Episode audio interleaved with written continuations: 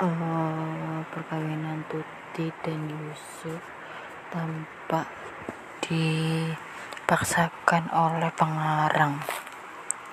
Tuti yang semula ingin mengabdi hidupnya untuk gerak pergerakan tiba-tiba bersedia menerima Yusuf sebagai pendamping hidupnya. Sejalan ceritanya ada kesan bertele-tele sehingga dapat membosankan bagi pembacanya. Alur cerita pun kurang jelas bahkan tampak dipaksakan agar cepat selesai dan tidak jelas. Penggambaran watak tokoh hanya tertuju pada tiga tokoh saja yaitu Tuti, Maria, dan Yusuf.